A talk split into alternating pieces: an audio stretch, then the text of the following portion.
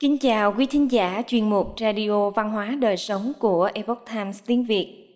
Hôm nay, chúng tôi hân hạnh gửi đến quý vị bài viết của tác giả Joshua Philip có nhan đề Sống với tâm hồn trong sáng, bài học từ câu chuyện dân gian Ý.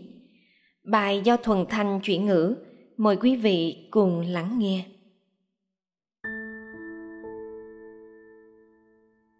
Có một niềm tin phổ quát trong nhiều nền văn hóa Âu Châu cổ đại cho tới Trung Quốc rằng sự may mắn, nỗi bất hạnh mà một người sẽ gặp trong cuộc sống đều đã được an bài. Với Hy Lạp và La Mã cổ đại, triết học là nghiên cứu về trí tuệ và niềm vui thì đồng nghĩa với đức hạnh. Một cuộc sống tốt đẹp đến từ việc trở thành một người tốt. Tuy nhiên, có nhiều nền văn hóa đã cổ vũ đấu tranh và chiến đấu để vượt lên phía trước. Nhưng đó chỉ là con đường dẫn đến lợi ích ngắn ngủi và đau khổ trường kỳ. Những quan điểm này được thể hiện trong một số câu chuyện dân gian cổ xưa của người ý. Và trước khi chúng ta tiếp tục, hãy để tôi nói với bạn rằng, những câu chuyện cổ tích không phải lúc nào cũng chỉ dành cho trẻ em như tác phẩm Hans Wilhelm đã nói trong loạt video giải mã cuộc sống của mình. Những câu chuyện này được khẩu truyền trong dân gian và chỉ được cho Perrault viết lại khoảng 300 năm trước và gần 100 năm sau đó được viết bởi anh em nhà Grimm. Ông nói, ban đầu những câu chuyện này chỉ được chia sẻ giữa những người lớn. Tuy nhiên, điều gì làm cho những câu chuyện này có sức sống lâu dài đến nỗi qua hàng trăm năm, chúng ta vẫn muốn đọc nó và tìm thấy những giá trị. Wilhelm nói rằng, các câu chuyện cổ tích là phép ẩn dụ cho sự trưởng thành của tâm hồn chúng ta, và rằng nó phản ánh hành trình của mỗi cá nhân chúng ta trong suốt cuộc đời.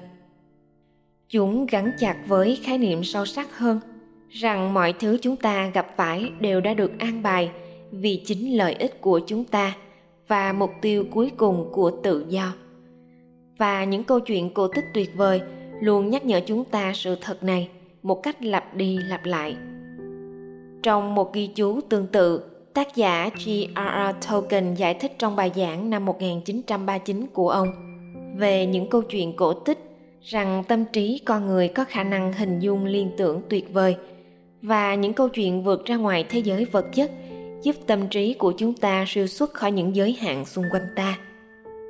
Tolkien nói rằng những câu chuyện cổ tích không hề phi lý, thay vào đó, lý lẽ càng sắc bén, càng rõ ràng thì điều đó sẽ càng tạo nên sự liên tưởng tốt hơn.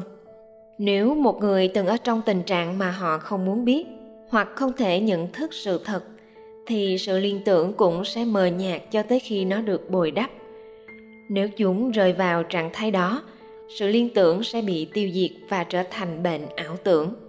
Ông viết, nếu một người không thể thực sự phân biệt đâu là ếch và đâu là người, thì chuyện cổ tích về vua ếch đã không tồn tại. Với tư tưởng này, giờ chúng ta hãy thảo luận về hai câu chuyện. Chàng trai bọc trong rong biển và con tàu có ba bon. Cả hai đều được tìm thấy trong cuốn những câu chuyện dân gian nước Ý xuất bản năm 1959 của Italo Calvino, người đã sưu tập hơn 200 truyện cổ tích ở Ý. Và gần đây, The Folio Society đã tái bản nó dưới dạng bộ sưu tập. Truyện dân gian Ý Câu chuyện chàng trai bọc trong rong biển kể về một nàng công chúa bị bắt cóc và một nhóm đàn ông bắt đầu chuyến hải trình đi tìm nàng. Đứng trên bon tàu và đang tìm cách để tham gia vào đoàn tìm kiếm là một kẻ lang thang và say rượu nổi tiếng mà ai cũng biết tên là Sam Fryer Starboard. Thuyền trưởng không thể chịu nổi anh ta và sau khi ra khơi, thấy Starboard không thể leo lên tàu, thuyền trưởng quyết định lừa anh ta xuống thuyền cứu sinh. Sau đó bỏ anh ta trên biển cạnh một hòn đảo sau khi phát hiện mình bị lừa, Starbird dường như không mấy bận tâm và tìm thấy một vịnh nhỏ gần đó, nơi công chúa bị giam giữ bởi một con bạch tuộc khổng lồ có thể biến hình. Nghe lời khuyên của công chúa, anh ta đã đánh bại nó sau đó cùng nhau rời đi và gặp được chính vị thuyền trưởng đã bỏ rơi Starbird trên biển. Tuy nhiên, lúc này tên thuyền trưởng rất ghen tị. Ông ta muốn mình trở thành người duy nhất giải cứu công chúa, chứ không phải kẻ ăn mày mà ông ta đã cố bỏ rơi lại. Do đó, hắn đã ném Starbird khỏi tàu và trở về vương quốc để chuẩn bị kết hôn với công chúa. Tuy nhiên, ngay trước khi bắt đầu rước dâu, thì Starbird xuất hiện từ dưới biển, được cuốn trong mớ rong biển. Công chúa sau đó kể lại những gì đã xảy ra.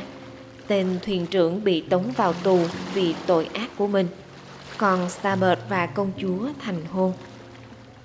Một câu chuyện tương tự là con tàu có ba bon. Trong câu chuyện này, có một cậu bé được nhà vua Vương quốc Anh nhận làm con đỡ đầu. Và khi trưởng thành, cậu được bảo mang một lá thư tới gặp đức vua để trở thành người kế vị. Tuy nhiên cậu cũng được cảnh báo rằng hãy cảnh giác với ba người đàn ông độc ác mà cậu sẽ gặp trên đường đi. Cậu đã tránh được hai tên trong số họ, nhưng tên thứ ba đã đánh lừa cậu. Hắn cắp lấy bức thư chiếm vị trí thừa kế của chàng trai trẻ và nói với mọi người rằng chàng trai chính là người hầu của hắn. Bấy giờ, chàng trai trẻ cũng không kêu ca gì và khi công chúa bị bắt cóc, không ai khác ngoài chàng trai được cử đi giải cứu nàng. Tại bến tàu, cậu gặp một ông lão khuyên cậu cách vượt qua những thử thách phía trước và đổ đầy một bon tàu bằng vỏ format một bon khác bằng vụn bánh mì và một bon nữa bằng thịt thối.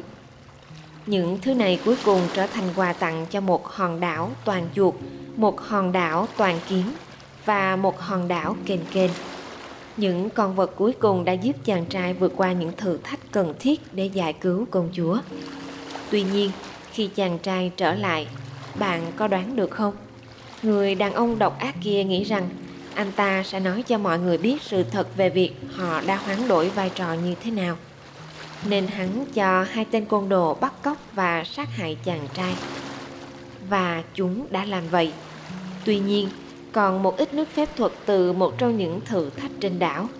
Ông lão đã dùng nó để cố gắng hồi sinh chàng trai trẻ. Chàng sống lại và trở nên tuấn tú hơn bao giờ hết. Người đàn ông độc ác khi chứng kiến cảnh tượng đó đã hỏi thứ chất lỏng kia là gì? Hắn ta được mách đó là dầu sôi. Và trong một nỗ lực tột cùng để có được sự tái sinh kỳ diệu, hắn ta đã tự lao mình vào thùng dầu sôi và tử vong. Còn chàng trai lấy được công chúa.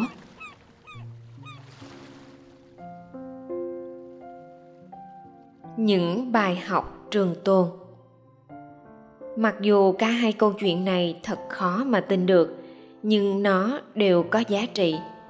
Đúng, những thử thách thật tuyệt vời và nó liên quan đến những yếu tố vượt ra ngoài bất kỳ hiện thực thông thường nào.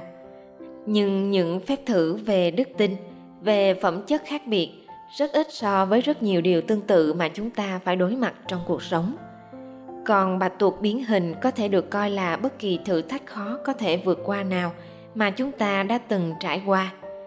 Công chúa được giải cứu cũng tương tự như những mục tiêu nào mà chúng ta hướng tới. Câu hỏi thực sự là, làm thế nào chúng ta đối mặt với những khảo nghiệm này? Và làm thế nào để chúng ta có thể đạt được mục tiêu của mình trong cuộc đời? Câu trả lời phổ biến trong các câu chuyện dân gian hay như trong những câu chuyện này. Đó là chúng ta vượt qua thử thách với tâm hồn trong sáng và không sợ hãi. Các nhân vật chính trong câu chuyện này dường như không đặc biệt thông minh. Họ giống như forrest gump, những người đơn giản và cả tin. Nhưng đó cũng là điều tạo nên sức hấp dẫn của họ. Và họ đụng độ với những kẻ xảo quyệt, dối trá và hám lợi và những phẩm chất này cũng thể hiện sự suy đồi của những kẻ đó.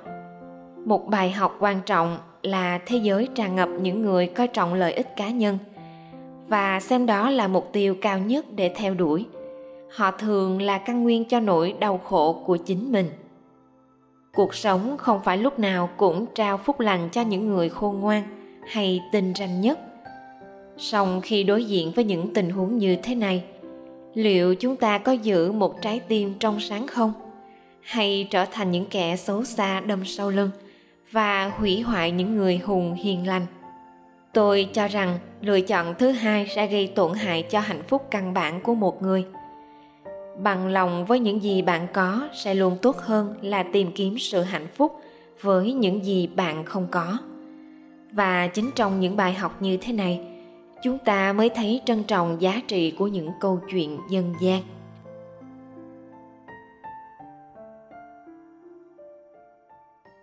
Quý thính giả thân mến, chuyên mục radio văn hóa đời sống của epoch times tiếng việt đến đây là hết. Để đọc các bài viết khác của chúng tôi, quý vị có thể truy cập vào trang web epochtimesviet com. Cảm ơn quý vị đã lắng nghe, quan tâm và đăng ký kênh xin chào tạm biệt và hẹn gặp lại quý vị trong chương trình lần sau. Kính chúc mọi điều bình an và tốt lành đến quý vị cùng người thân.